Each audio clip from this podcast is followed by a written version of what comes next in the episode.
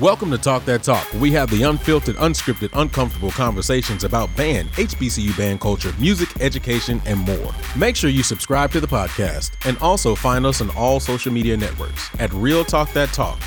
And now, let's start the show. All right, let's go ahead and get this thing started. So you already know how it is. We are unfiltered, unscripted.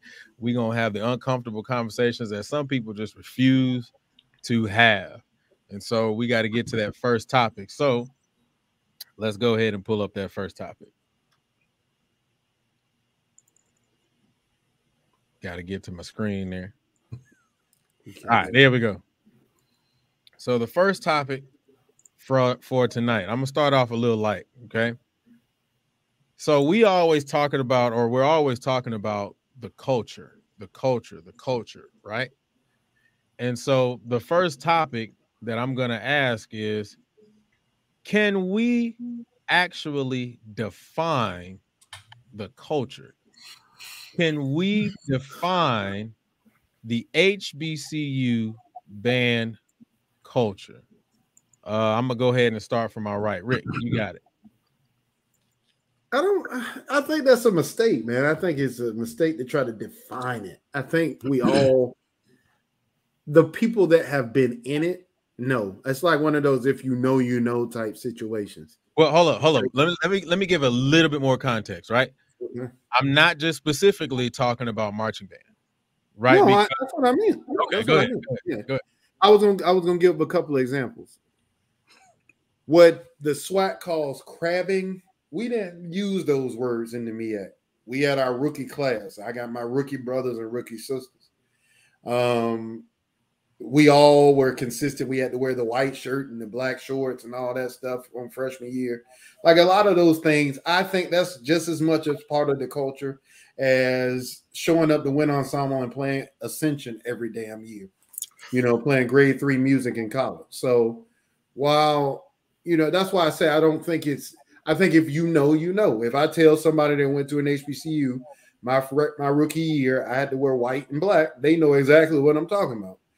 Uh, if you went to, the, if you are at any HBCU, there are certain things we all play Neck. Every u- university got a version of Neck, you know, even though Norfolk State started. Um, so yeah, um, I, I think that the culture itself doesn't need to be defined. I think we just all exist in it, and I think that overall, I think that's the reason why our culture gets jacked so much is because so many people have access to what we do. You know what I'm saying? Like it that's one thing I love about the Legion, man. Like, you know, I had my experiences in the Legion, both good and bad. But one thing I can say about the Legion is the Legion will always be the Legion, no matter what. You know, 20 years from now, 20 years back when I was in the band, the Legion is the Legion. The only thing that changed was the way of the uniform. So I think to define the culture, it's tradition, it's love, uh, it's appreciation for good music, um, in some instances, depending on what school you go to, it's good musicianship. Um, and overall, that's I think the biggest thing is the relationships that you build in these bands. Me, you, Steven, we all march together. So, and to this day, 20 years later, we still good friends. We talk all the time. I get a good arrangement. I shoot it to Steven. See, take this up, bro. Yeah, you never gonna hear that shit. Right. Anyway, yeah, no, that, I think that definitely, man. I want to be short on that. I think that to define the culture, um, I think it's easy, but I think we need to protect it. So I think that in general, I think band black band culture in particular is love, uh, appreciation for good music, and relationships that you build, man, and having your little traditions depending on what band you're in. That's it for me. All right. Maya, can you define the HBCU band culture? Um, I mean, I agree with it. I think it, it's something that is very hard to define. Um, whether we're talking about just uh, hold, on, hold on, hold on, hold on. Turn your uh, speaker down just a little bit. Is that better? Yeah, that's better. You got it. Okay. Yeah, I was saying I, I did it do it again? Yeah, it did a little bit. What about now? Can you hear me? Yeah, we good. We good. Oh yeah, I agree with. Like, I think that it's something that is hard to define. Um, if we're talking about HBCU band culture, just HBCUs in general, I think that it's, I think it's boisterous. I think that it's protection. I think that it's rich.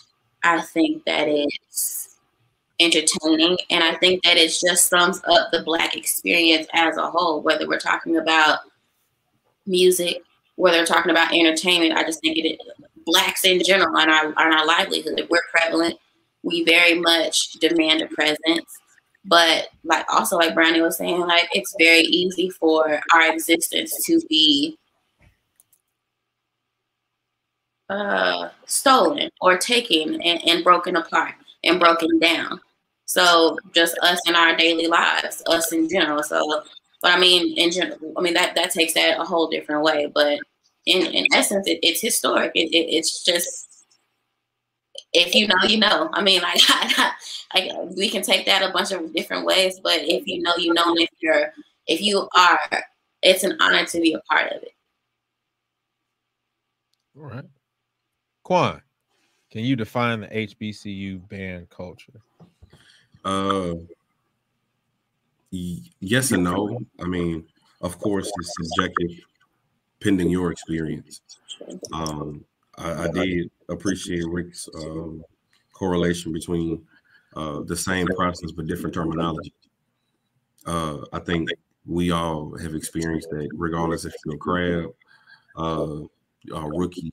You know, we understand about upperclassmen or whole heads, like we understand that. Um, now, I must say though, for the black college experience or HBCU band coaches, I think you can actually it's, it's a beautiful place to find your find yourself while you're actually redefining who you want to be, if that makes sense.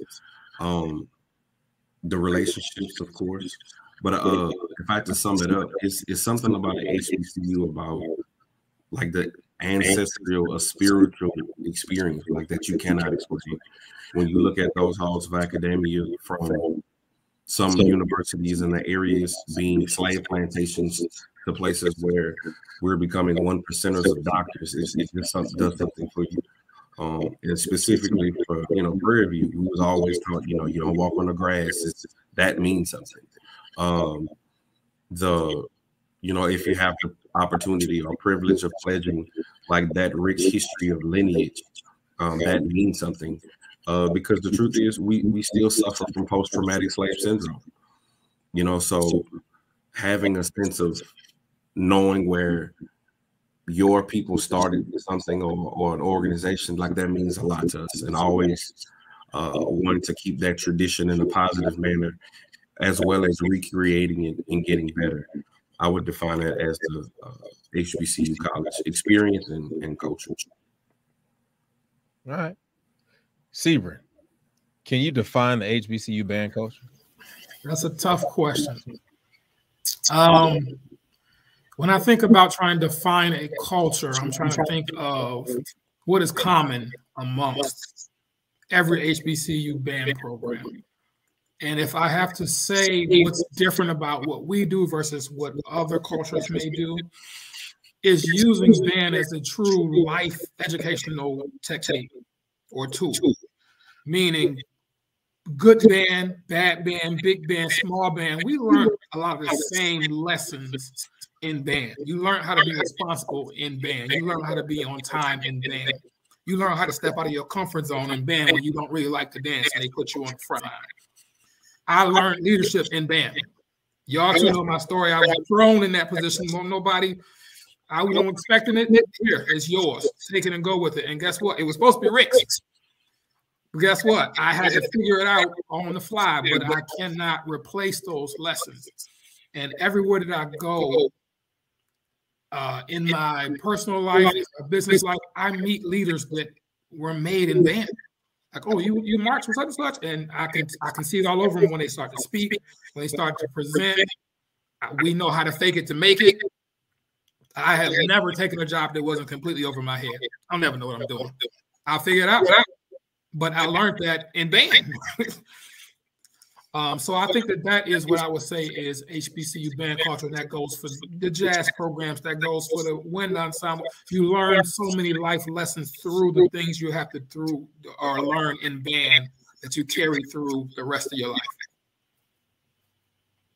Okay, so very very good answers from everybody, right? And so there is a follow up question, right? So we talk about you all gave some very very great things and and in talking about that i also want to look at the totality of the band culture right? And when we look at the comparisons there have been many of us who have said we have left our universities unprepared right?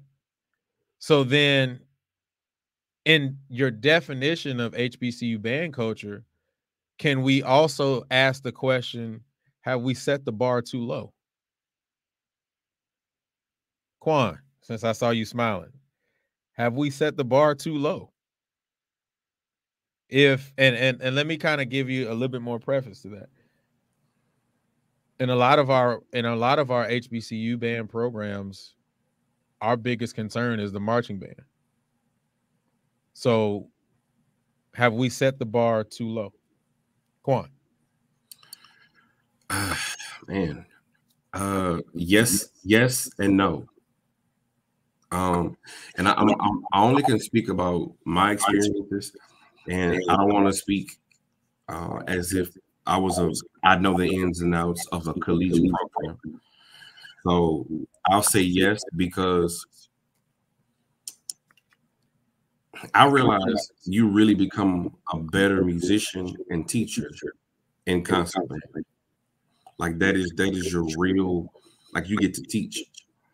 When it comes to marching band, you're there to entertain.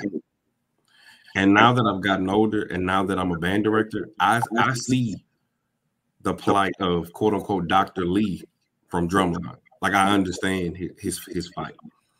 Um and and it's an unfortunate dichotomy.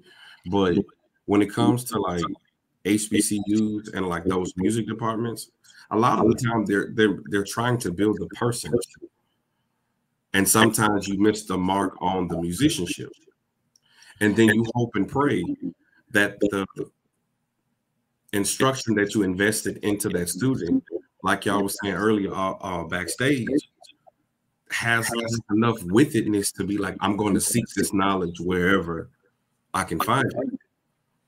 And we don't get it, you know, kind of like during those uh, swaddling and coddling days at the HBCU because they're focused on making the person better. So the question for me is like, really, what bar are you trying to meet?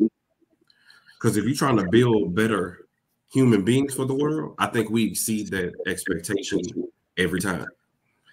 But if you're speaking about purely from a musician standpoint, well, we do miss the mark. I can speak for that myself. Y'all shared that for your experiences, and then I see what's transpiring right now as we see fit. Um, so that question, I hate to ask you a question with a question, but what bar are we? What bar are we really trying to to, to make? That's a good question. I would add to that, you have to figure out how to balance professionalism versus what is black culture and that's family. So when you are being strictly professional, uh, there is no personal relationships. I have been in a supervisory role for over 10 years now. My staff have a relationship with policies right? But in in that HBCU culture, because we're family, it's hard for you to be as cutthroat as the professional world is, right? And so in other cultures, as you're saying, Julian, you either make the bar or you don't. You're out of school. In HBCU culture, I'm gonna see you graduate. I'm gonna get you through. I got band directors that used to let kids live at their house. You know this, Julian. Used to let them move into their own personal homes so it's hard to have that level of accountability that you speak of as far as meeting the musicianship bar. The other side of that is being able to create a competitive environment because really the bar of the schools is, is the other kids. If I come in as a freshman and I'm in the top 10% of my section playing wise, it's kind of hard for you to push me. If I come in as a freshman and my applied teacher tells me to play uh, a minor scale and I play all three versions of that minor scale, he says, Oh no, freshman only play the natural version. You think I'm going to the practice room after that?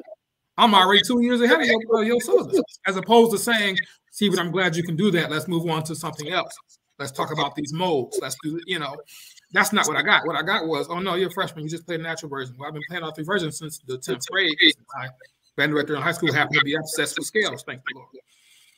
Um, so it's it's kind of hard to say. I 100% agree with Quan. We are producing amazing individuals. As I just said, Dan has taught people so much about life and allowed us to grow as individuals so much. We have not been able to successfully cre- create that environment of competition. Um, the standard is set by a couple of different things. Vanderbilt has got a lot of pressure on them to put out a product on Saturday. So you got to balance. Do I want these kids to grow, or do I need to get this product right in five days? Because if I'm challenging my kids, the product ain't always going to be right. We've all seen that. That solo you play for festival won't write that first week. But guess what? I got to put a show out here on Saturday. So what am I doing? I'm coming in the barrel. I'm saying you can't play that run unless Johnny one noted. You play every other note. You play every other note, and we got to run. As opposed to saying the standard is the run, son. So you got to find that balance as well, because administrations want a ban out there on that field. They don't really care about who the best player in the world is. They don't care about who's seating first at these conferences. They don't care about nothing. They don't know nothing about that. What they know is how many tubas you got out there in the field, big horns. Ooh, the band look big because you got 30 tubas. And how loud, fast, or high you can play. Those are the I want loud, I want fast notes, or I want high, and I'm happy. All right. Cool. Uh Rick, have we set the bar too low? I hate to be the bearer of bad news, but yes. Uh, like I, this question is not about great people. This question is about preparedness when you go out into the market, in my opinion. But I don't think it starts at the university level. I think it starts at the secondary level. If you if I'm a university director and the only students I have to choose from is students that only know four to twelve major scales and didn't have, you know, that band rating that Steve had growing up, hey, that and that's the people I have to choose from. You know, it's a reason why these small bands exist because all the talent goes to the big bands. You know, so if I'm I'm prime example, Elizabeth City, Juliet's one hell of a teacher. You know, but in that area, if I'm a kid in Chesapeake, I'm going to Norfolk. You know, I'm going to to uh, A and T. You know, one of the big bands in the area, especially if I'm super talented. So you have a teacher like that who's an exceptional teacher who has to, you know, make magic out of out of. I don't, I don't want to say nothing. I mean, obviously she has some talent because she's able to put a band on the field. But I guarantee you, what it sounds like at the beginning of the week at her school is different than what it sounds like at one of the bigger, bigger schools. You drink some water. So I think that secondary schools um, have to do a better job of preparing students for the next level. That's the first part. The second part is once we get these great people and you know, or these projects to the university level, it's okay to push people. And I think that's the, the part that we miss. But it's two parts. I always criticize teachers, but I know for a fact that there was a lot of people around us when we were in school that just weren't good enough to be there. And I think that's the problem that we don't want to say that out loud. You know, we want to build good people. We want to build good character at the at the expense of our band. I promise you, if you can't play them scales, you ain't going to UT. They can you can be a great person all you want, or I can want to build you, but if you can't do what I need you to do to be able to job, you're not going there. And I think that's the it, you know that's the second part is that teachers have to teach better, but students have to be willing to be a part of a rigorous program. If you're taking a music major's load, you're taking on average 20 credits a semester. And that 20 credits is 10 classes. I know because we did it almost every semester at Norfolk. So the average student who's taking two or three credits for 12, you know, or two or three classes for 12 credits, we're taking 10 classes. And the rigor of that program, it, it you either can keep up with it or you can't. And I think that that's a conversation that's not had enough. We have to, the reason why Black people of the past flourished is because they understood that the odds were against them and they had to be better in order to live up to those to those standards. I did a lot of research when I first started this doctorate program on early HBCU band programs. HBCUs exist because black folks couldn't go nowhere else. So all the exceptional black talent was at these universities. And there was a reason why back in those days Norfolk was playing Lincolnshire Posy. You know what I'm saying? Like I've heard the the comments about how Mr. Fears took the band to to um to IMA and played Lincoln uh, Lincolnshire Posy. We wouldn't even glance at that music. A lot of people don't even know what that is at the HBCU band level. You know what I'm saying? And I think that's the problem is that we have to have a standard that is high as a as a college slash university level group. If you're in a, a in a wind ensemble in college and you're playing anything by Robert W. Smith, then you should go up to your band director and say, Why are we playing this? Why are we not playing music that is more challenging to put us at a level that we should be? Colleges should be playing grade six music. And then you ask the question, Julian, just to answer your question um, about marching bands. The reason why marching bands are so important is because it's the cash cow. That's where all the money is. They bring the money into the music programs, usually at these levels. The most money comes in through the marching band. The most students come in through the marching band. Uh, when I was at PV, we staffed the whole music department, like every ensemble. All right, there was no private lesson. I mean, a couple of them did, but there was not a large presence of private lesson teachers having to go recruit. Why? Because they knew every year we were bringing 120 freshmen in the door. So I think that there's a, like Stephen said, there's a large weight on the shoulders of college directors. You know, I say this all the time. I'm associate director of my band only about 20% of what I do is music. 20, maybe even less than that. Most of it is making sure the band's in the right spot, starting on time, have food at the game, have water, make sure that the color guard has the American flag. So when we play the national anthem, I don't get an email that next day saying why wasn't the flag on the field. That's my job as a college director, not you know creating this great art 24 7 like that just that just doesn't happen so I think, like Sebring said, that it is many and Quan, there's many facets to the question. But yes, we have show, set the bar low. And in order for our universities to actually become relevant in the music education conversation, we're going to have to set a new standard where our students understand, like Quan said, that musicianship is built in the wind ensemble, not playing sweet love in the march band.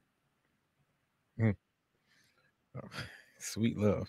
Oh my god! And that, look, that thing is just burnt in my memory, man. We played also damn well. I like, but hey, I like Sweet Love. So I hey. did too. I ain't gonna lie. Yeah, yeah whatever. I, I, I ain't. We gonna get on that. Maya, have we set the bar too low? Um, I mean, yeah, and I think without having to take away from all the value that you all have provided thus far, I mean, essentially, I think the question has been answered time and time again. But what I will add is I think that it's been set too low because it, at the end of the day, it's accepted, right? So we talk about um, marching band or or that being the holy grail or the number one based off of entertainment value or whatever the case may be. But I think that that goes to what we've talked about in, in past weeks. If we attribute the thought of okay, so my job is to put out a show on Saturday. If I don't do that, what happens? What are the true repercussions, right? The people from YouTube University, what? They're going to go and post their bad comments. We may get yelled at when we get back in the band hall. Um, uh, uh, the executive leaderships or whoever, they may send an email, this, that, and the third, but then, but then what? We back to it. It's the same cycle over and over and over again. But in regards to what you were saying in terms of not being prepared, that same unprepared nature begins to trickle through and through and through, right? So I went through my college years. I was not prepared to be able to mesh or to be able to teach the next generation. So when I do become a band director of the next generation or whomever, when I become a, a music educator, the lackluster or or inability to be able to teach or be able to um, revolutionize the, the, the the music nature the in in general it just becomes to, to have a cycle over and over and over again. So now we're not being pushed to the next level. Instead of progressing we're regressing because at the end of the day there's no additional um, the education piece is not there. The awareness is not there. The willingness is not there. The heart is not there. And again that's just going to keep keep us on the same playing field. So I mean, I think that that just kind of just sums up again what we've been talking about and what you all have already added. All right, cool, cool. Some very good responses on that. Um, yeah, I, I, I have nothing to add. You got something? Yeah, think about this. Think about it like this, bro, because this question is interesting. Majority of the black doctors in the country come from where?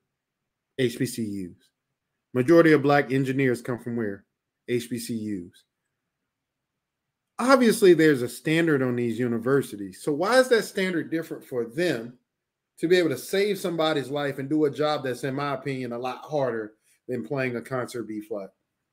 You know, why is it acceptable at the HBCU level to have a, a, a program of rigor there, but with what we do, we can play grade four music and grade three music and be satisfied with that? Like that, I think that's I I, I really question that, and I, it's a challenge for me because there is so much black excellence on the HBCU level. Prairie View is an agriculture and mechanical university. You know, like they have so many great programs on that campus. The the English building was brand new when I went there. The music building was the, one of the oldest buildings on campus. Still so I think that raises another. I think that's a, raises another question, which is investment. Is it the right investment? Well, I'm gonna throw millions of dollars at the marching band, but the fact of the matter is, the students that leave there, some of them will do marching band for the rest of their life. Man, that's that'll be their career, you know, and that's fine. You know, I I didn't want that, but I just think it's challenging for me to understand like Norfolk State, the nursing program. We know how massive that nursing program is.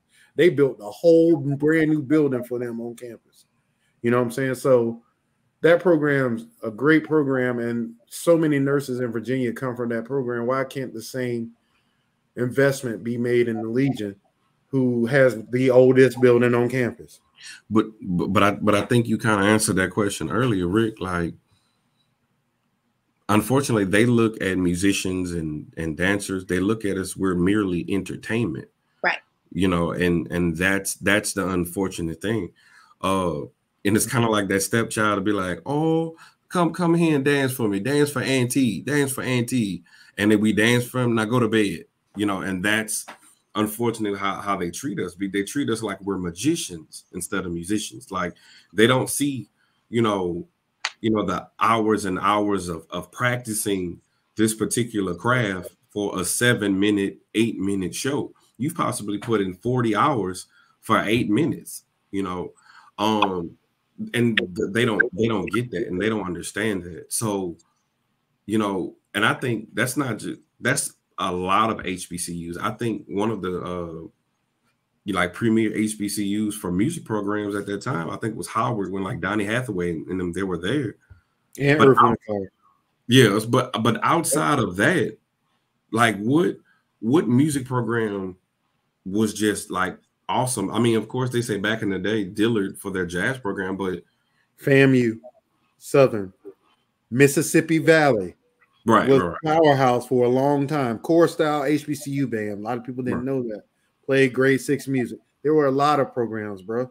Yeah. I think that's the problem. We sell ourselves short. The way our programs sound like right now are completely different than what they used to be. And, and you can go back and oh, go ahead, bro. I don't, I don't no, no, no, no. You're fine. And but but I think that's that's some of the problem because everybody can you know uh, give praises to you know, the Dr. Greggs, the Dr. Sanfords, and those people. But a lot of those legends, unfortunately, are passing.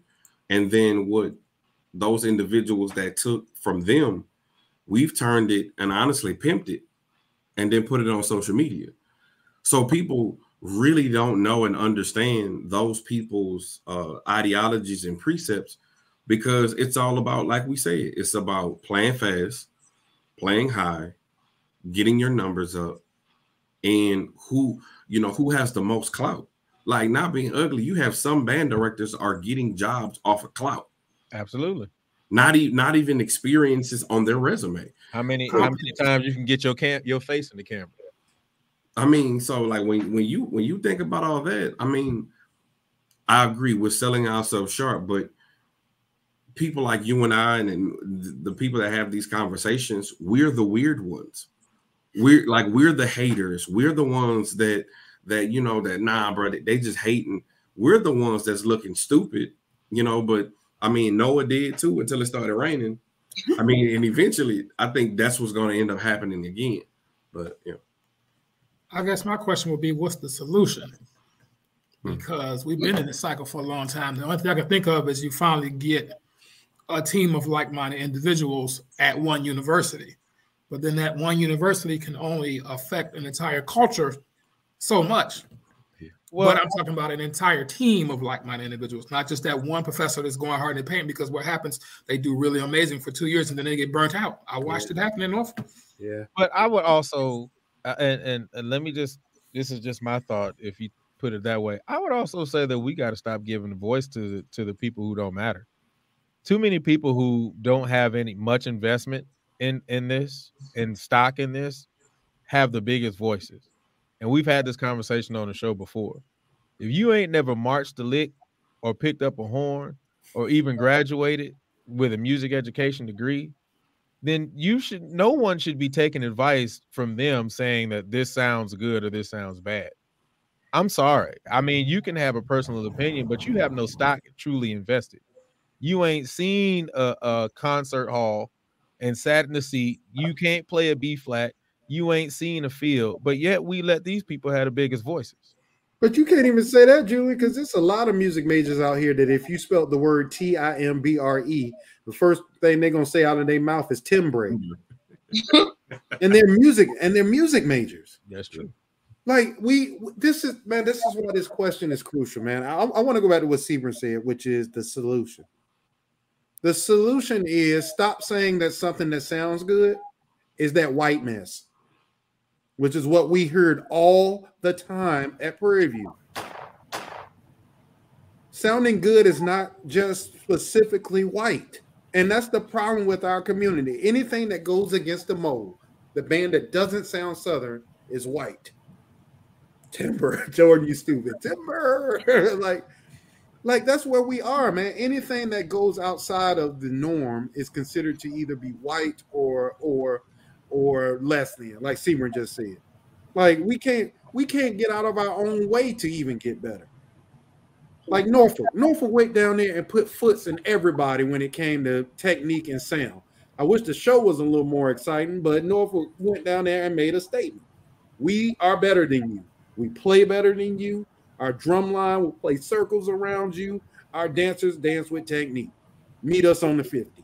We used to remember we used to say that all the time in Norfolk when we were in the band. Uh, I, just like to make a, right, I'd like to make an announcement that I would like the trombones to meet me on the 50s. That's all. Have yes. a nice day. Like that uh, that competitive inertia doesn't exist anymore. It's it we either sound like Southern or you're not good. And I hate to keep giving them so much energy, but the fact of the matter is they are the, the trendsetters in HBCU band right now. So to answer Sebring's question, the first thing is get out of our own way.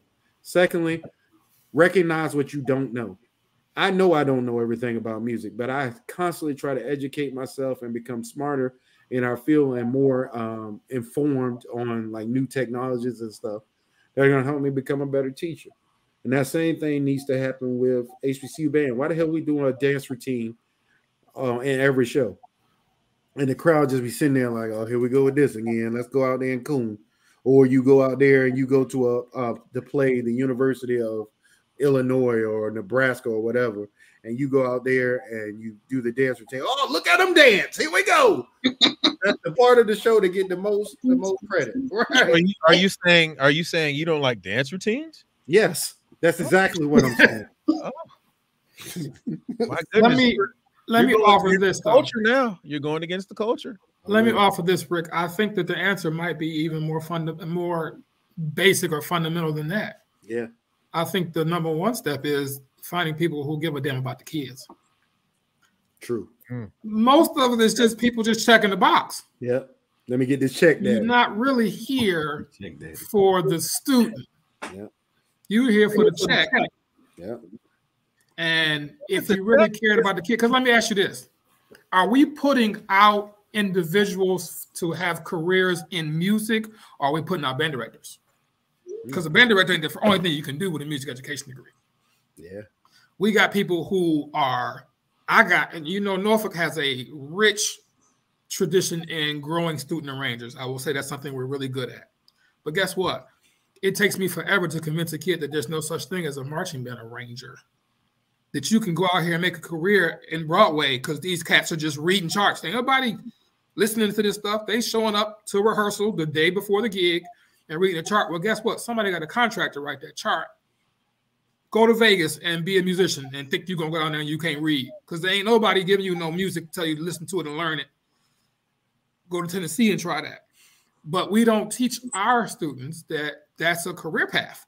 We teach marching band band directors. You can be a band director, you get a degree, you go get you a band, and that's what you do. And there are so many different avenues you can go and so much money out here that you can be getting. But all we teach is go get you a band. We don't really care enough about the students to grow them and give them options and say, hey, you are capable of doing X, Y, and Z. You have options. We don't, eh. Yeah. No, that's real, bro. I ain't yep. That's real. That was that was a perfect way to uh shut that one down. I, hey, I That was real. Hey, ain't nothing I can say on that one. So let's keep it going. Welcome everybody. If you're just joining us, welcome everybody to Talk That Talk, where we have unscripted, unfiltered, uncomfortable conversations about music, education, band, HBCU band culture, and more. Please make sure that you subscribe to the channel. All right, so go ahead and subscribe. And if you're in here right now, if you've stepped in here, smash that like button. It don't take long to click a like button. All you got to do is walk in, click the like button. There's a lot of people who's watching on Facebook right now. There's a couple of people who's watching on YouTube. Go mm-hmm. ahead and smash the like button while you are here. All Ryan, right, what you sipping get these over likes up. Get these likes up. there? What you sipping on? What am I sipping on over there? What's in that little cup over there by that little tree? That's for sure. So you got I that got the fine, that finest water. Artesian. I got, I I got, I got some drink waiting for me on deck. bitch. I got that Anyway, DJ's. Uh, but let's move on to our next topic. So, um, something was brought up to me today, which was a continuation of a conversation that we had, and I'm gonna have to say it. And you know, I don't, I don't really care. So, a couple of years back, there was a video that surfaced of a rehearsal, and uh, Bethune Cookman's uh, band room, and and shout out to this brother. Don't get me wrong, he's producing a hell of a product, but Donovan Wells was cussing the hell out of a trumpet player. And and it was wind ensemble. and it was wind ensemble. and it actually brought me to a, a thought that I'd had of some experiences I'd, that I'd had in the past, or at least even seen. And one of the conversations that we've I've had with a lot of people is the fact that we were taught in a very interesting way, and especially in HBCU band culture. And I'm I'm not going to speak for the predominantly white institution because I don't know, but I know in HBCU band culture, it's been a very slave-like militaristic mentality when it comes to how we deal with our students. So my question on the floor, my next question is have directors gone too far? Have direction directors gone too far? Sebring.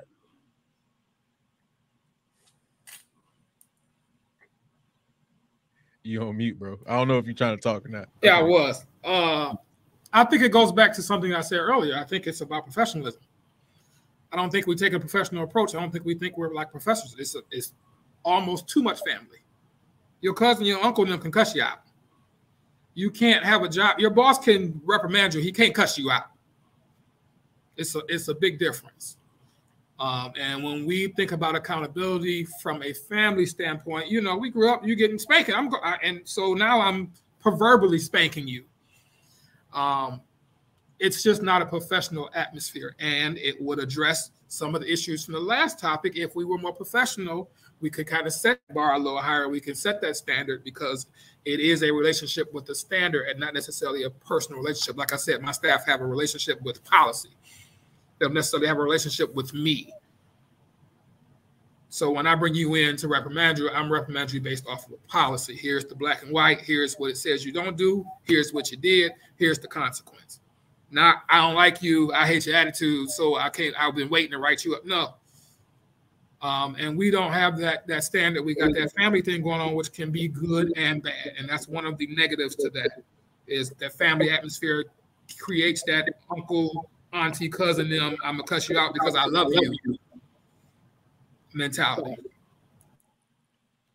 All right. Have directors gone too far? Maya. Now, Maya, for you, now we can talk band director, but we can also talk dance director too, because I have seen some dance directors hitting the straight pledge on, on a lot of these, a lot of these young ladies. So have directors gone too far? That's a hard, that's a hard one because what do I say? Um, so yes and no. I say yes because truly we're talking about professionalism. We're talking about holding ourselves and holding our programs to a particular standard. And does cussing and fussing and whatever does that align with that? No. However, well, it's a couple of different ways I want to take it. So we've seen videos of the same video. We've seen others of like we've even seen it in person, getting upset, yelling, screaming, whatever the case may be. We've also seen whites or you know at PWIs or whatever the case may be at basketball games, coaches throwing the chair across the way across the uh the middle of the court, or you know breaking breaking clipboards in half and doing the same thing. And it's just, oh, he's passionate. So is that same passion, do we still get that same recollection or that same acknowledgement because we're black or because the way in which we do it? I think that that's, I mean, I get it. So just because we're able to, does that mean that it's the right, is it right?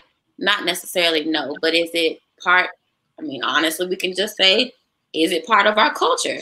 From what we've known thus far, what we've been bred against, and what we um, have constructed the culture to be thus far. That is just one of those things that kind of goes hand in hand with it. Dance directors too, and I can even say I'm I'm guilty. When I was captain, uh, there would be times where shit just wasn't right, and you're gonna hear about it. You're gonna hear my mouth. Like I'm gonna be cordial, but at, sometimes uh, stuff comes out. Just like we're on here, we get passionate. You know, a cuss word, whatever may slip out like, is it right? No. Is it am I am I your mother? No. Does my mama talk to me like that? Not necessarily in my household, but to some it's second nature. So they really don't understand the right or wrong from it, or it doesn't affect them in the same way. So there's so many different pieces to this. And to say that someone's gone too far, I think that there are times where you can go too far, but and then again, it's hard for me to say, well, it's all in love. It's all in trying to get the show done. It's all in this, that, and the third. It's all in passion, but that still doesn't make it right. So I don't know if I can say yes or no. It just is. Like, I mean, it's, I don't know. I don't, I, that's one I honestly don't know. I mean, I guess if I had to answer, I could say yes, we've gone too far. But if we're going to say that, then we should hold that same standard to all bands, to all programs, to all um, extracurricular activities, and everyone should have that same um, repercussions if necessary. But we know that that's not going to happen. So that's what makes it a hard conversation to have because I would like to say for my people, don't treat me like that, but also know in the workplace that is to be expected. If my whomever cusses me out. It's not like I can go to HR and be like, hey man, they cussed me out. They're gonna be like, okay, and so what? My hand, th- their hand is in in the likelihood of whomever probably cussed me out or whatever. So it's just on. It's another one of those things, another ongoing cycle. Okay. Rick, have directors gone too far? Boo Boo Kitty, Boo Boo Kitty, I was a perfect band director, was I? I ain't I ain't yell, I ain't scream, I ain't do none of that, did I? I know I did. That's not I've never done that to anybody. You were very fair, Brownie. There we go. But my like my thing was this, like, and I used to tell the band all the time. I know they got tired of hearing it, but like, I purposely would stop, like, really try to stop cussing because I didn't like that dynamic that I had with the band, and I would say that all the time. I would even catch myself most of the time. If somebody really made me upset, I'm sorry, it was coming, and then I would say what I had to say, and then I would get out of it. But one thing, I think Maya hit it on the head, and Maya like just a brilliant answer. It's a shame, y'all. I'm, a, I'm ashamed to say what I'm about to say, y'all. To be honest, I changed completely. My I got rid of all that cussing and stuff when I came to UConn. I haven't cussed. I haven't done any of that in about five or six years. My in band, and it's big. And I hate. I'm, like I said, I'm ashamed to say it because of what Stephen was saying. I understood that there was a level of band here that was acceptable at HBCUs that is not acceptable here, and that makes me very sad because I I allowed myself to treat my own people a certain way, and then come to a white institution and completely act like a professional. So I think that's the part. I think because of the relationships, like Stephen was saying, it creates an environment where you're not just the band director, you're also mom and dad away from home. You're also the school counselor when something's going wrong. You're also the police officer when you got to break a fight up and a dude get his jaw broken. You know what I'm saying? Or you know, something like that. Like that's your responsibility as an HBCU director. That is not the relationship I have with my students here. Mm. My relationship here with my students is, strictly teach marching band, teach wind ensemble, teach uh, whatever other classes that I teach, and go home. These students do not need me to be their mother and father because they got a mother and father that paid thirty, forty thousand dollars for them to be able to go to the institution that they go to. Whereas with an HBCU student, it ain't no telling. You know, we got a lot of wealthy uh, African American kids that go to HBCU just because they want that experience. But there's also that kid, and you know, we all know this that kid, that one kid that's homeless but still in school or that kid that comes from a broken household but wants to do better. So I think as band directors at an HBCU level, it's hard not to go too far because you give so much of yourself to ensure the success of your students. Maya tell you, I never went home when I taught at an HBCU before 10, 11 o'clock at night, ever. There was not one night that I left that uh, Prairie View at before 10 o'clock because an hour after rehearsal, I was making sure all my girls got home safe. I would not allow my women to walk home by themselves because it's a lot of riffraff out there. And if that was the case, I would make sure they had somebody making sure they got home as dad or having to deal with specific issues and making sure people aren't doing the wrong thing. Like that's the, I think band directors at the HBCU level are asked to do more than other programs. So it, it becomes stressful, like Stephen said you get burnt out, man, when a student comes into wind ensemble ill prepared and you're playing grade five music. Because the piece they were playing that he was missing the articulation of was Ride by Samuel Hazo. And there's junior and senior bands around this country playing that piece. And in his mind, I'm sure he's like, man, I got all this other stuff on me, and this kid decided to come to rehearsal unprepared.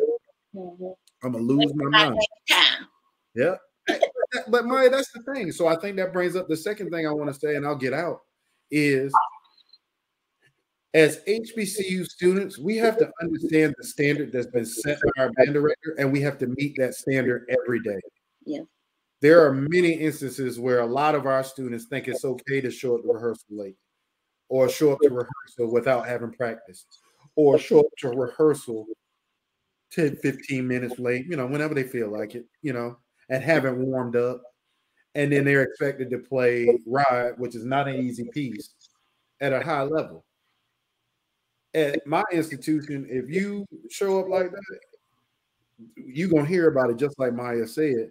But the expectation is that you don't do that. You know why? Because everybody in the ensemble is gonna turn around and go, and that pressure is gonna make you not show up and do that again. So once again, I'll say it's not just the band directors; it's the people that go to these institutions and the standard that's been set by the band director, and then the student meeting that standard. But no way in hell should a band director be cussing out a student. Point blank. Period. Um, before I get to Quan, I, it made me think. So you talk about say what? I said, or slapping a student. Or so. There we go. Talk about that. Um, but before I get to Quan, um, it just kind of made me think with what you said. Kind of goes back to uh, one of the things that we were talking about earlier. Um, you know, the expectation should that start? It should start in the secondary programs because if the secondary programs are allowing that to happen, then the students come to the programs or the university programs with that same expectation. But here's the other here's the caveat to that. The caveat receiver face. Wait, yeah, but the caveat to that, in my opinion, the caveat to that, in my opinion, is are these directors who are teaching these kids in these secondary programs coming from these HBCU programs without standards? So the question is, is it a cycle? So you look like you got a lot on your mind. It am I muted? No, it's a cycle, but I'm going to tell you why it's a cycle. Because we're not professional. Let me ask you, I'm gonna use Rick's point from earlier. Rick, what happened to you when you showed up to English class unprepared and you didn't read the chapter? You know what happened? You got an F. How many times you seen people get an F out of band? You ain't got to yell at these kids. It's a college course. You failed them. And the next time they're gonna say, I gotta have my stuff together. Because when you how many times have you signed up for a class and they say, Oh, you taking such and such for chemistry? Don't play around with her. She'll fail you. You cussing me out, you slap me upside the head and you giving me an A. And then I go out here in the workforce and I don't understand this accountability system that we have going on. That's all that it is. It's a lack of professionalism. Fail them. Set the standard elsewhere. Stop making this a family. Stop being my uncle and be my professor. And my professor is going to say, You were not prepared for class. There's a requirement for class. This is a lab course. You cannot complete it. You got an F. Not push them through and and love on them. Well, and playing test, Stephen. This is a class, a lab that requires you to be able to perform at a certain level. So on Fridays, we're having playing exams on this piece of music. If you can't play it, you will receive an F. If you can play it, you will pass. Like Seaver, man, you speak, you preaching that knowledge today, boy. oh, okay. Our soulmate on the show. Oh Lord. Oh, Hold up. Let me let me move Maya real quick. All right, there we go. Now y'all together. So right, okay. This is an interesting one for me because I came from Townview, right? I came strictly from the direction of Dean Hill. I would like to say a legend in his own right. I would like to say a different type of director. I would also like to say, if I'm just being point, if we're just being totally honest, my experience at Townview. How many years did I march at PV? Four. I, I don't know. Four. I would like to say the majority of the. T- hmm, I want to say this. This is this is this is interesting. A lot, mm, some of my experience at Townview was higher than my experience or what was called of me at PV. Bruh. Now, don't do that. Don't don't add insult to injury now. And I mean, I went through one, two, well, I went through two major band director changes. I went through that transition cycle. I went through three different dance director changes. But if we're talking about that whole cycle or cyclical type of, of, of impression, that makes me think who does who who has the upper hand or who does it lie on? Does it lie on the kids or does it lie on the band director? Because or, or is there like a a mesh of the two? But I think Maya, just to respond to that very quickly, I think your situation is very different than anybody on the panel because for almost 10 years in a row, academically, Townview was the number one high school in the country. So I mean, sure. yeah, yeah, so students that came there knew the rigor that would be by a landslide, my experience is far superior than the than the norm. So I'm very lucky not to have had that. So again, yes, this is coming from a different type of perspective, but even with that, if we're going to cycle it back, how is it like 70-30 band director versus student? Is it 50-50? Is it 40-60? You know, what is it? And then I think that's where we start to derive again, what is the solution once we figure out that one? Or is it even something that can be figured out in general because it is so subjective or potentially so subjective? Hmm. I mean, I don't know. I don't know. I would just like to say, listen, if if if some of these people would have had to go through the things, and not to say that it's not like we was getting our ass whooped, it, it wasn't nothing like that. But I've seen people, I've seen kids who had that lackluster, didn't really care, not motivated, who's got their act right really, really. And it, I don't know if it's, I don't know if it was his his style of teaching. I don't know if it was just the aura.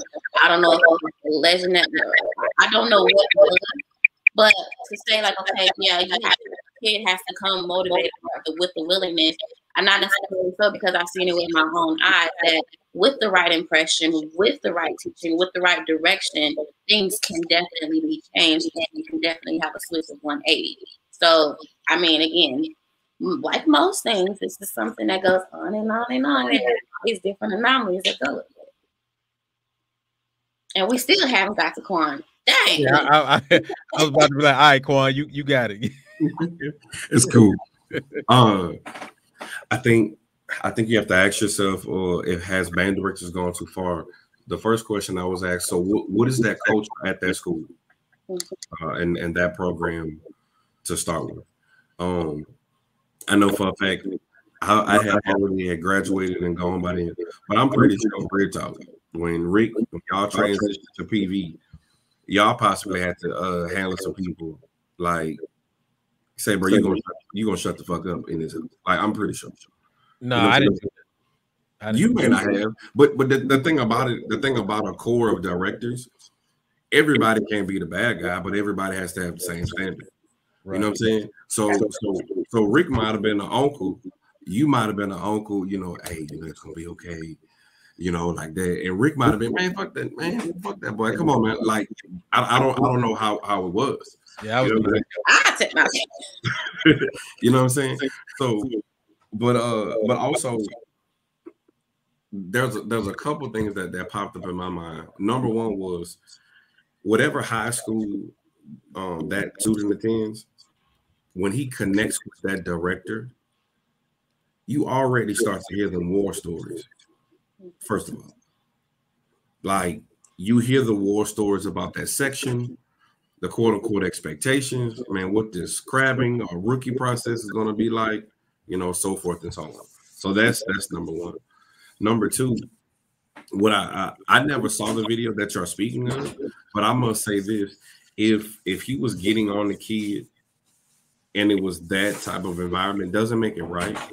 What it does show me that is he has a passion, and I don't know if that culture was either established or he was establishing that culture of wind ensemble but I could kind of honestly, as a director, understand like the why. And then my last point would be how can I say this? You could get on the player like for for that mistake or not being prepared, but don't get on the person. So it's it's it's a difference between like, hey, I'm checking your lackluster playing or you know, you know, lack of articulation or whatever the case may be but I'm not going to belittle you as a human. I think if if that director steps into that realm, yeah, you're going too far.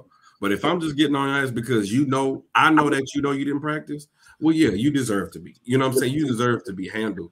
But it's all in the context of am I belittling you as a human being? And then also how, how much am I actually building you up? Because there is a time and a place where I need to hold your hand and call to you. Then there's another time where it's like, yeah, bro, I'm about to put this foot in there, like we're talking.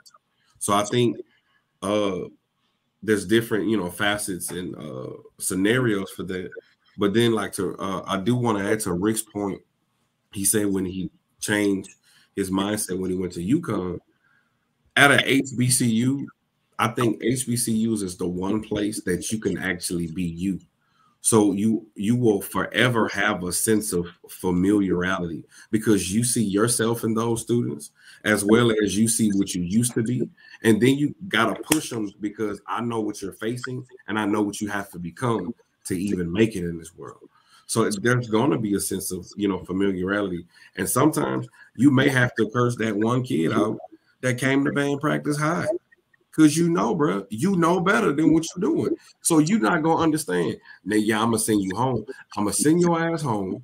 I'm gonna oh. call your mama, and you're gonna do these punishments when you come back or whatever the case may be. That's just that's how it is. And you know, but try to stop cursing as much. I mean, real talk. I'm in a high school. It's like sometimes I gotta pull a kid aside and be like, "Say, fam, blase, blase, blase, blah," and leave it at that. You said you said that's what you said. Blase, blase. Yeah, I said that. I mean, you made a good point. Like, I think that that is part of the reason why people go to HBCUs because it's the one place where we don't have to code shift and code switch. We got to code shift and code switch for the rest of our damn lives. Give us one a little smidgen of time where we can really get to the real and really just be cool or figure out what that is to be cool. Just like what we say, my mama made me, PV made me, right? My parents mm-hmm. made me, or you all know what I'm trying to say. Yeah. Um, while you're developing yourself, there's a one time because you do feel a sense of family, you do feel a, feel a sense of um camaraderie and all of that. So I mean, again, that goes to that that that kind of yes and no because, like you said, I mean, Brownie, I saw when he said that's the one place you can view you was like, I mean, touche, touche. so you know that that that's that's hard. I got a, I got a I got a question for you, Rick. Though. and and please excuse me if if it, if it comes like I'm prying, but do you feel that transitioning to UConn as a as a black man that attended an HBCU, that graduated from an HBCU, as well as worked and helped build an HBCU band program. Number one, did you feel more pressure because, and and I'm, I can speak for me when I go into those realms, I feel like I represent HBCUs. I feel like I represent my race and my community and we're gonna be a thousand on, on a real talk show. Sometimes you walk into those realms, even in when you're with your quote unquote fraternity brothers, they'd be like, Do you know this X, Y, and Z? And quote unquote try to test your expertise. Did you feel that going into UConn? And also, did that kind of like made you be like, at all times, I have to be professional because if I mess up, it may halter or hinder another person's opportunity a minority at this institution later? Uh, short answer to your question, man. Yes, I felt that. I still feel that today. Um, I question when I first got there, man. I had a I was on a mission because I knew my ultimate goal was that I wanted to get my doctorate. So I was like focused on that. So not only was I teaching, I was putting myself back in academia and stuff like that as well. Because my, I, I was teaching like two or three classes at Prairie View as well, but you know, majority of my job revolved around the marching band. Um, but I think a lot of that too, Quan, is the the type of student that comes to that university. You know what I'm saying? I'm not getting a lot of people at UConn that are from South Oak Cliff. You know what I'm saying? Or you know, these under underrepresented communities, you know, at a collegiate level. That's the first thing. Like Steven said, there is a standard that's set at a university like ours that's just different. I'll give you a prime example. When I was at Prairie View, the Black Foxes used to hate when I used to make them take them bonnets off. Used to get off at, at rest stops and at restaurants. And they used to beg, like, why do we have to do this? yeah, I remember that. Um, not me. You never caught me in Right. But my thing was, ladies, we represent the black community. Right. When we going out the house looking like Aunt your mama, with these things on. Angel and y'all got right. That represents what we are as an institution, as a, as a people. At UConn, I don't have to do that because I don't. You cuss a student out at UConn. You can expect an email in your box the next day because those students know their resources and they know their rights. They take up for themselves. I ain't gonna say the institution, but I've seen a band director smack a student before, like for for playing too loud. I watched a band director smack a student before in a, at an HBCU, and I was appalled. But this is a band director that gets a lot, has a lot of clout in the HBCU community. So that student didn't even react. He just didn't react. I think our students have been conditioned to be treated that way. Mm-hmm. And I think that for me at UConn, I knew that wasn't the case. I knew that I would that wouldn't be allowed, and I knew that that wasn't the standard that was at that institute. So to answer your question, Quan, yes, I did absolutely feel that way. But I think that as a as a people, we have to understand that, like you said earlier, Quan, that's post-slave traumatic stress disorder. That thing's real, man. It's real. You know, teaching through intimidation. You know, teaching it's a very old school way of teaching because these people don't don't know how to teach really. I mean, that's the other part of it. These people don't know how to teach. So they teach in the way that they were taught because they weren't taught fundamentals and pedagogy. They don't know how to make a concert B flat um, ring and tune. They don't know how to uh, to tune a major chord by bringing the third down, depending on what, or up, depending on if you're playing a major or minor scale. They were never taught that. So what they say is, play that damn note and tune. That's the teacher. That's the teacher. The kid's sitting there looking at them like, I am. and they don't know what how to fix it. So I, I, that's where I think that is that that to answer your question, Quan. That's what's up, bro. All right. Cool, cool. Well, if you're just joining us, welcome everybody to Talk That Talk, where we have unfiltered, unscripted, the uncomfortable conversation about music, music education, band culture, and HBCU band culture and more. Please make sure that when you come in, as soon as you come in, hit that like button. It don't take much to hit that like button. I see a number of folks in here. We got to get these likes up. I only see a couple of likes. I want to, I want the, I want the likes to match the number of folks in here. So get these likes up. All right. We moving on to the next topic, and it's gonna be the final topic. It might be an uncomfortable topic, and if you ain't ready for it, I don't know, y'all. Yeah, okay. Anyway, so here we go.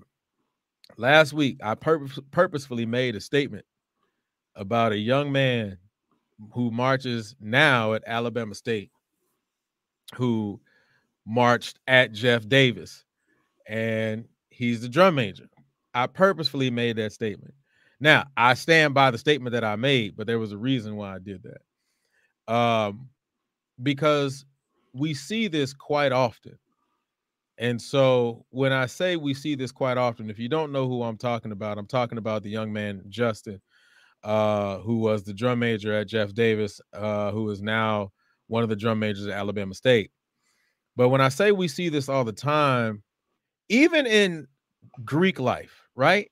We see people who don't look like us, who aren't African American, but they come into a space that is affectionately, quote unquote, ours.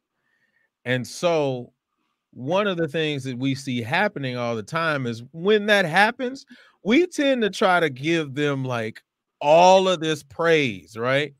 For doing it. Now, I'm going to say I stand by Justin only because I I'm a drum major fan. I watch a bunch of drum majors. Like anybody who knows me, I love watching drum majors. So when I watch him as a drum major, like I said last week, he just gets it there are a lot of people who have who who have come into the space that to me you know were just doing it and they did it well you know lover she did great but katie to me was just a girl on the dance team you know but a lot of people gave them gave her a lot of love you don't know who katie is and it is what it is all right but me rick and Seaver know who katie is all right so the question on the floor is do we boast different cultures for average work? Mm-hmm. Do we boast different cultures for average work? Average work in our culture? Yes, average work in our culture. So when they come into our culture, we tend to glorify what they do, but it's literally just average. So do we boast different cultures for average work? Uh, dang, I was gonna go with you too, Quan. I was gonna go with you first, but you guess you ran from it. Uh, Rick.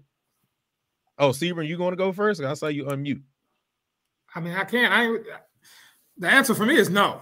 Um, if you're saying we, as do I observe it,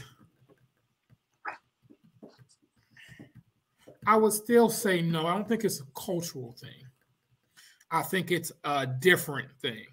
You know, I think about the honeybees. I think about anything that kind of goes Oh, let's not talk from honeybees, man. Because I have saying something that's different than the norm. I get it. No, that, boasted when it's mediocre. Yes. You, you brought up the honeybees. I got to put this on. I got to talk about this. Me, real quick, before you keep going. I am getting sick and tired of people trying to act like heavy set people can't do normal people shit. like I have a problem with that like okay, so they got some extra meat on their bones, but if people can do a split, it don't extra meat don't stop you from doing the split. Now, I also believe that they are put it out put out there to exploit heavy set people. I don't think it's I don't really think it's they trying to act like they can dance because if that's the case, then let them make the actual line. I think it's exploitation. But anyway, sorry about that, Seaver. Go ahead. But yeah, that's what I'm saying. It's about I think that it's more so, and I'm using the word we because I don't feel this way personally, but I think as a culture, yes, if it's different or, or goes against the grain for that particular time frame before it becomes normal, um, it can definitely be mediocre and it will receive a lot of praise just because it's different. I don't think it's cultural. I don't think it's race driven for sure. Like I said, the honeybees are, are a great example of that. Um, but just you doing something that is a little different and goes against the grain, sometimes it doesn't have to be all that good in order for you to sell it. Okay. But I don't think that applies to Justin. I thought the boy was a dope drum major. As far as looks, I don't know how he ran the band, but Thank the way you. he looked, the boy had style. Thank you. That's that's all I was saying last week. But Mario and Rick was like, ah, I don't know, dog. All right. Anyway, uh Quan, do we boast different cultures for average work? Uh this people ain't gonna like this, but we boast that we boast any person out any person or any other ethnicity outside of our culture that comes in, period. It doesn't have to be good or bad. It's just period. One, because throughout history, honestly, people of black people, we we're always welcoming because we know how it feels to be shunned. So we're always welcoming. So we don't want people to feel like us, so we welcome it. Now, when it comes to Justin in particular, Justin's a dope drum major hands down. So we don't have to argue with that. I think, and honestly, if you when you see the interviews with Justin, he's very humble mm-hmm. and he really don't even want the attention. He's just trying to be a, a, a, dope drum major, you know, slash trumpet player, whatever the case may be. That's about it. I think it's we boast him because so many times as black folks, we're so arrogant, we feel like, hey, can't nobody else do it. And so then when we see him, we be like, oh man, look at that white boy do that. Like, like look, look at, come on, get it, Justin. You know, that's you know our our, our kind of aura or our vibe when it comes to that. But I mean, honestly, we we welcome everybody, and then honestly, sometimes then we get mad when they take it. So it's kind of like like like it's a it's a double-edged sword. You know, we're welcoming to everybody, kind of like you know, they take things and they take the credit for it. Then we welcome them in, and then we don't protect it in ourselves. So I mean, we shoot ourselves in our own foot. Then we welcome and we welcome those other cultures to shoot us in the foot, and then we don't protect it nor copyright it. You know, to begin with, and that's a whole different story about copywriting and you know music and different things like that. I mean, you know, from cadences and, and warm ups and everything like that. I mean, I, I I think we do it to ourselves.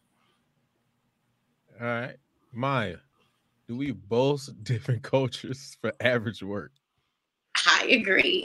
I mean, I knew. I don't.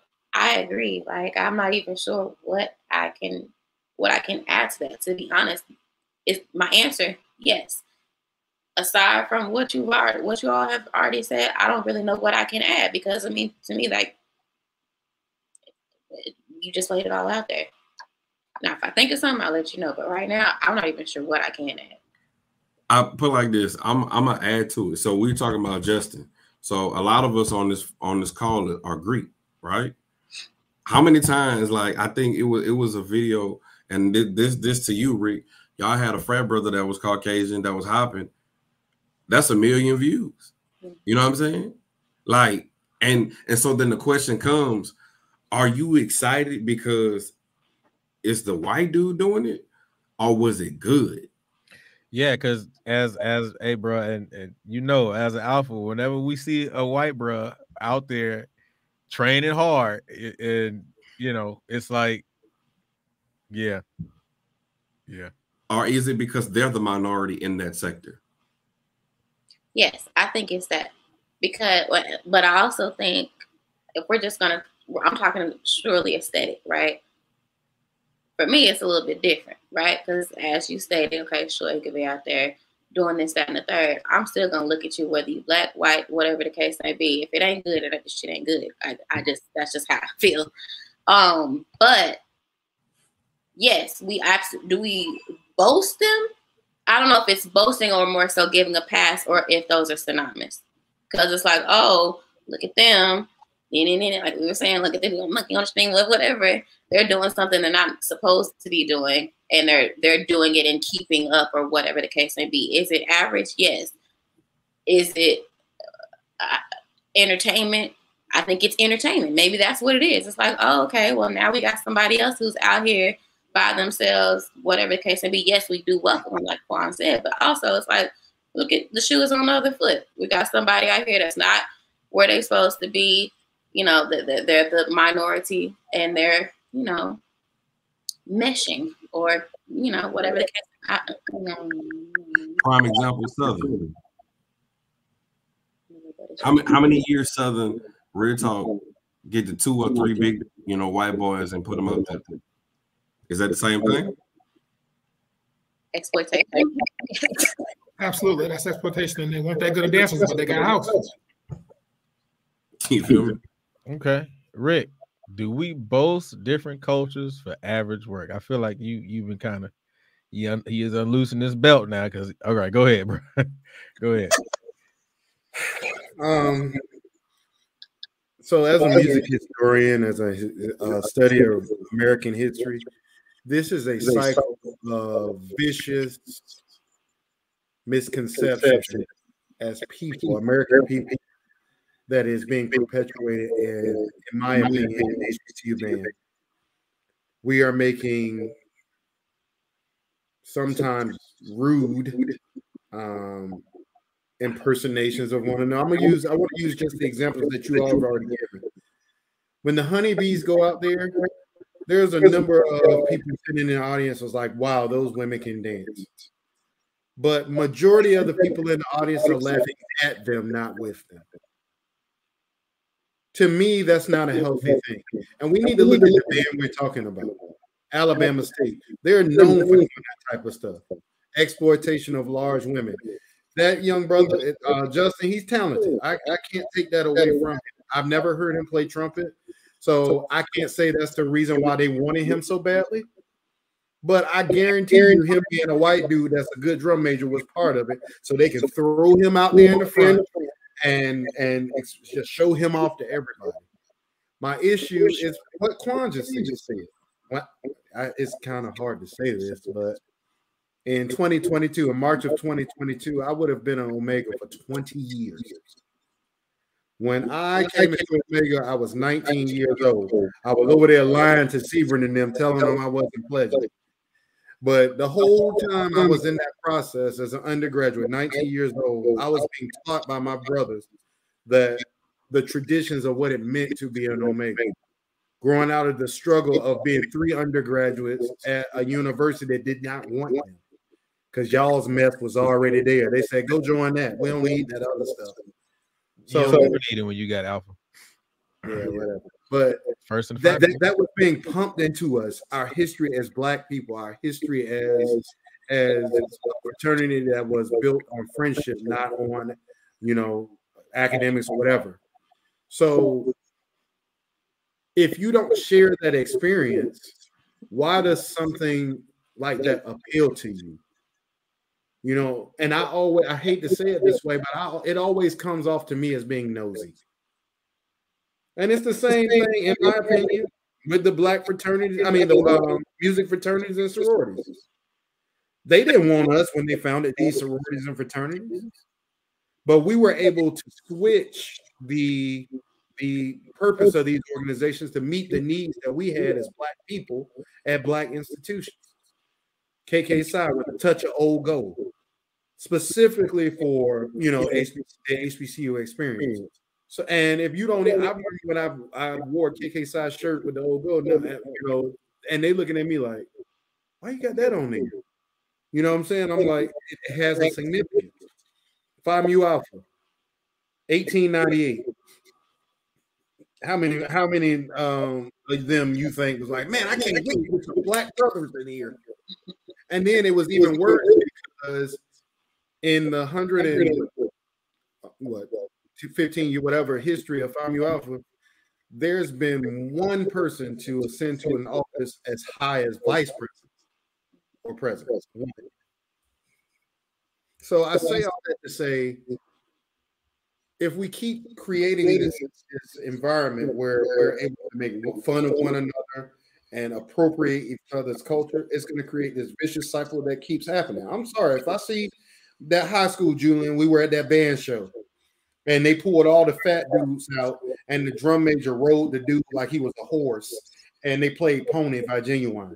You remember that, Julian? And me and you were looking at each other like, how low can we go as a people? where that we'll allow our young people to come because they're large to, lay, to get on the ground and allow another grown man to ride him like he a damn horse.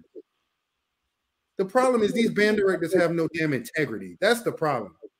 They do anything for Chuck and John boss to get the clap. That's where we are. That's where we are as people. That we'll will just degrade our people and degrade our program just to get a clap.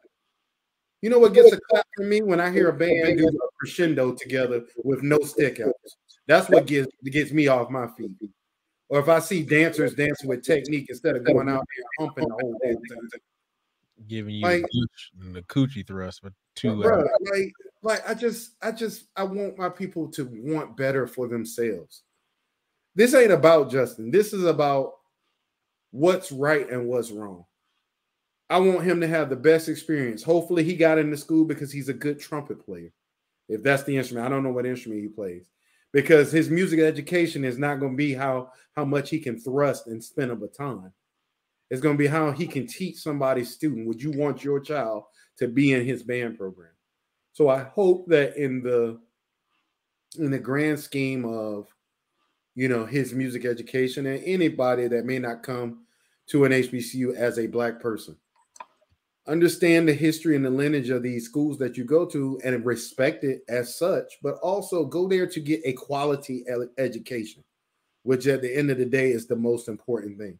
I went to Jackson because because it was affordable and I got a quality education, not because I wanted to be J5, you know, or whatever. Like we got to get our damn priorities together. And I'm not saying that eh, from a, you know, people call me bougie. I'm not bougie, man. I just have high expectations for my people.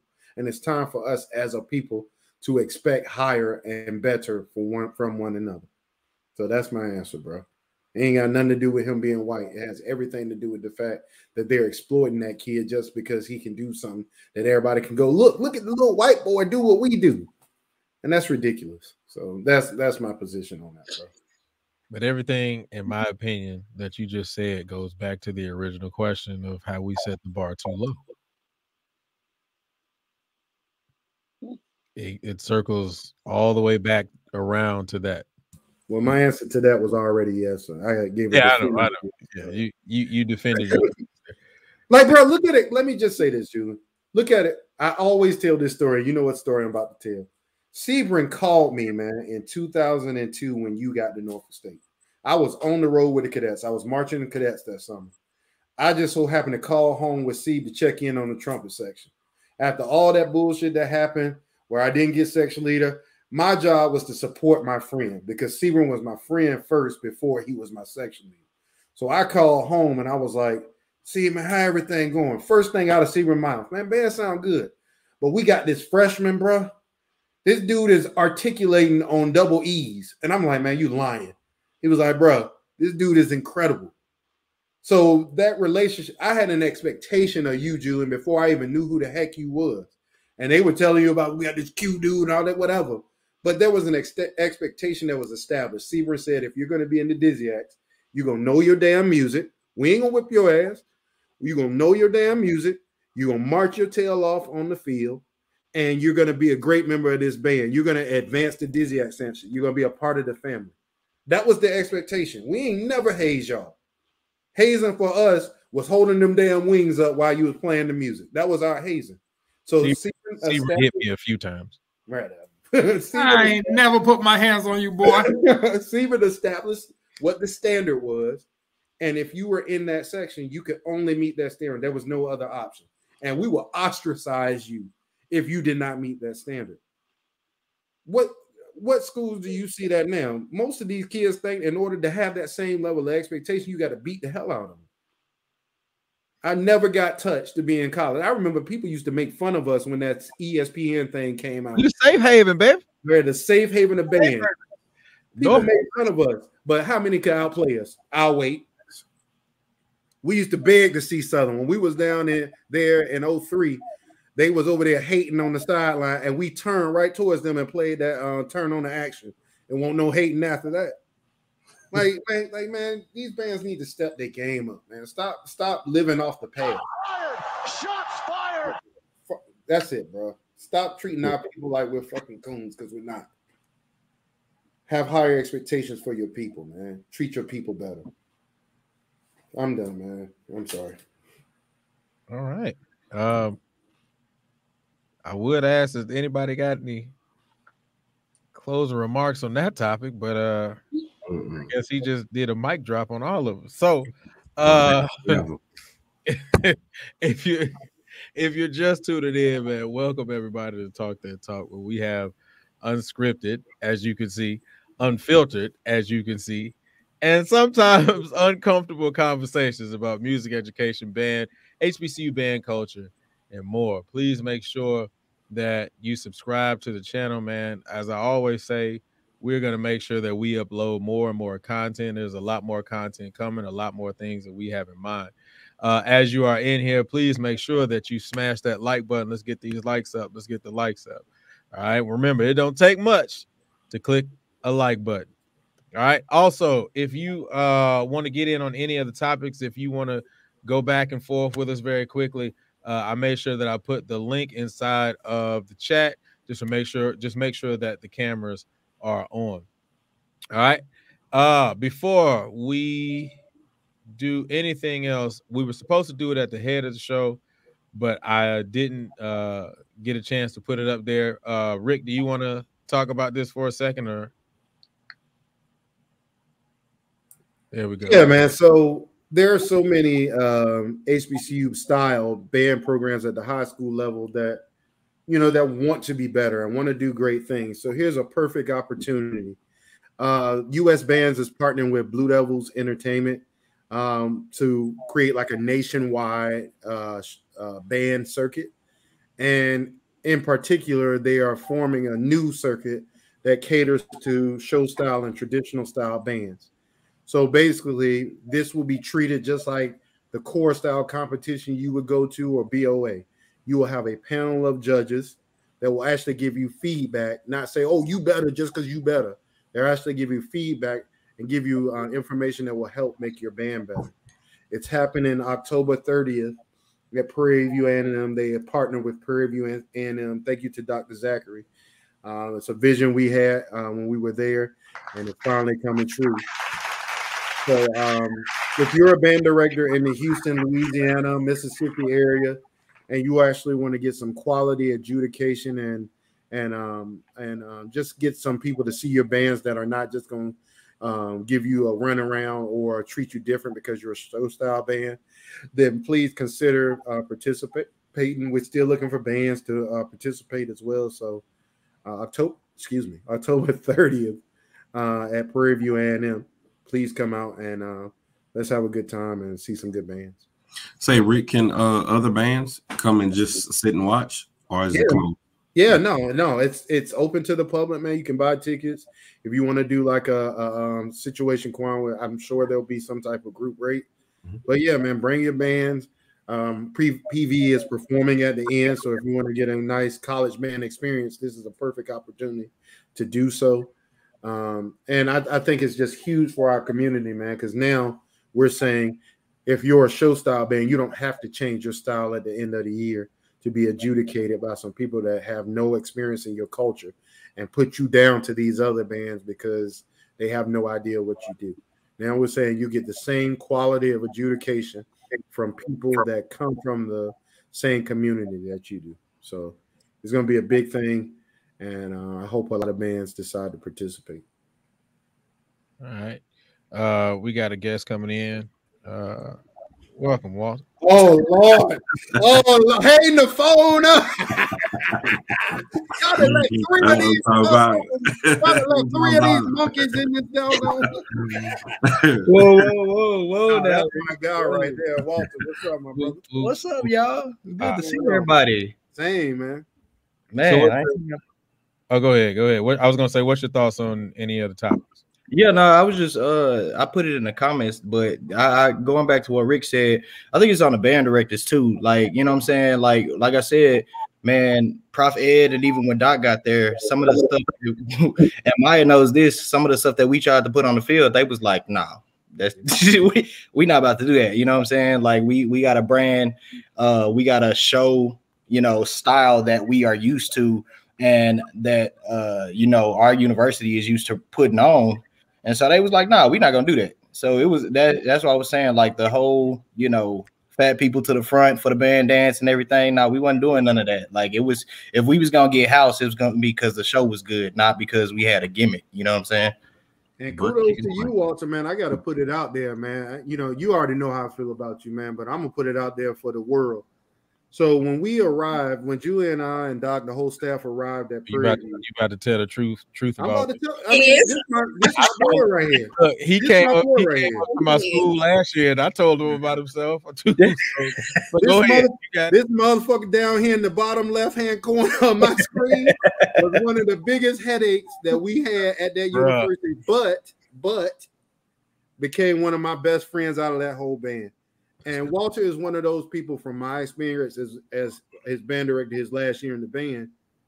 He's one of those people that he gonna tell you how it is regardless. You either gonna you gonna like it or you're not, but he gonna shoot straight with you. But at the end, that brother loved Prairie View. We ain't had to say Walter take off that damn Southern shirt at a Prairie View band rehearsal. We ain't had to say love your band and have appreciation for your band. And in my opinion, it's people like Walter and, and Maya and a few other people that really made it possible for us to mold the band in our own image. And they fought that stuff all the way, man. We talking about playing with clarity and and not playing as loud as humanly possible. They're like, what? I remember I, I, I could tell you uh, uh, the first time I realized who Walter was when we were going over the fucking I think it was uh it was um ET and I was trying to put the articulation into it and at the at the first rehearsal we had and Walter was looking like the fuck is this 'Cause they were hey they were used to coming out just blowing it just hey, just the way it was and when we start putting that articulation in that they, they was looking at us crazy but you're absolutely right about Walter man I, I I told him the same thing when he came to see me last year Like, I mean, I think Walter, man, and you know, look at the fruits of the labor. I'm sure you know there's things that they do that you know alumni still don't like, but the the point of the matter is they created a band program that was in the likeness of the director that they have. He's not Prophet, he's not Gordon, he's not me, he's not nobody, he's him. And I think the product that they put out every year is a quality product that you know, just like any other band could be better. But having alumni like you that actually cared about the program helped us instill um, pride in being a member of the Storm rather than idolizing other bands all the time. I mean, we all like clips from other bands, but Right. you know, it's people like you, bro, that made that job both hard but also rewarding, man. So I appreciate that, man. And and, and going going to what you're saying there, like I think that's a lot of the band, and I'm far removed from the band culture now, but you know, you know, just from the outside looking in, that's the issue that I see with the band culture right now. It's like now everybody wants to be someone else right. instead of staying true to, you know, what your band was traditionally. I mean, why did you come to this band if you didn't want to be a part of the tradition that this band was built upon? You know what I'm saying? And that that's what for me, you know, every time I see PV these days, like I don't I don't have a bad thing to say. You know what I'm saying? Like we marched in the era that we marched in, and it was what it was. We had a great time. Uh, that's what it was, you know what I'm saying? And and I hate sometimes, and I'm gonna dive into PV land for a minute. Sometimes I hate when I hear, you know, people that's a little older than Maya and myself and Quan talk about their heydays like they was just amazing because half of the motherfuckers could never. It was trash. It was trash. Hey, Julian, what we always tell them, please show me that clip you talking about where that you were in was better. Trash, bro. You don't got no clip. Yeah, yeah, and and you know what I'm saying we, and I, I think all three of us that marched in that era, we all have you know heyday clips that we can pull up or, or great, you know, great times. But that's what it was, you know. Things have to evolve, things have to change. Nothing can stay the same. You're gonna end up like, you know, one of these bands that completely fall off.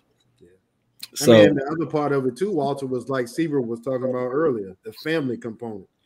Yeah, I, I would yell and scream, I would do all that, even as a new dude, but y'all know I roll for y'all. Yeah, and, for sure.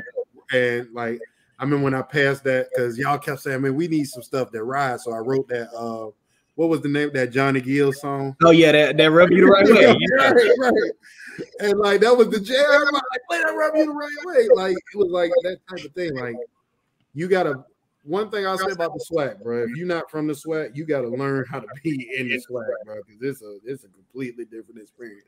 Yeah, I had in Norfolk and it is it, that that family thing is a thing. And y'all caught me actually. I came from the gym, but I'm wearing my section shirt that we did, um, you know, a couple of years ago. And that's that's honestly, if I can say anything, um, and like I said, outside looking in, I'm so far removed from the band world. But if I can say anything on the generation now, I don't see the family aspect of it, and that could just be because I'm so far removed Mm-hmm. But you know, like my my section, just for instance, we still like we literally have a running chat that we have from like everybody from like 98 to everybody from like 2016. And we still talk, like we still link up for games, like we still, you know, even in regular life, like we check on each other and stuff. And I just I don't see that happening nowadays.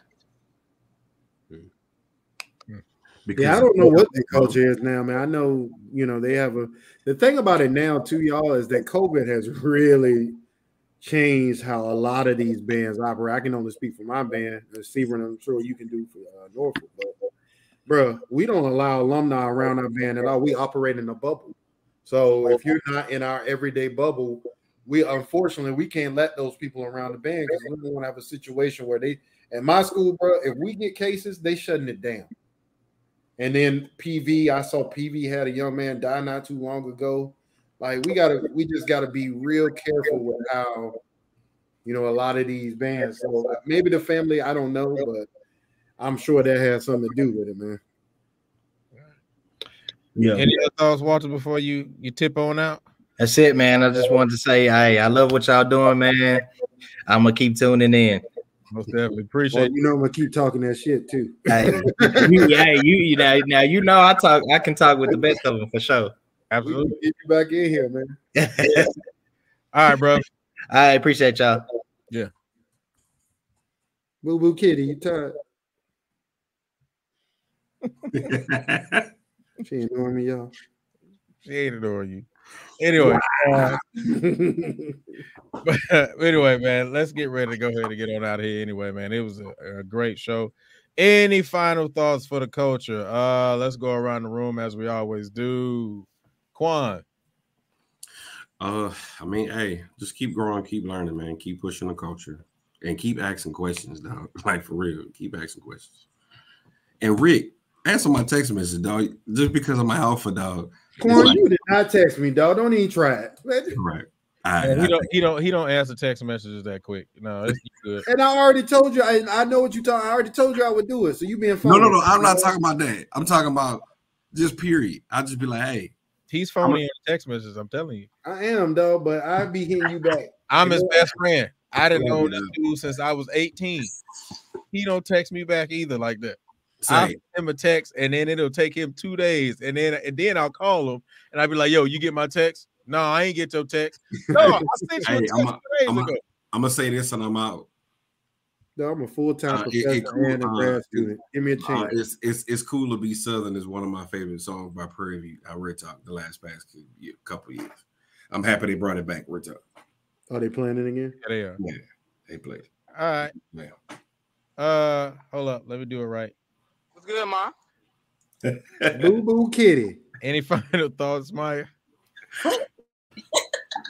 Well, I mean, just same as always.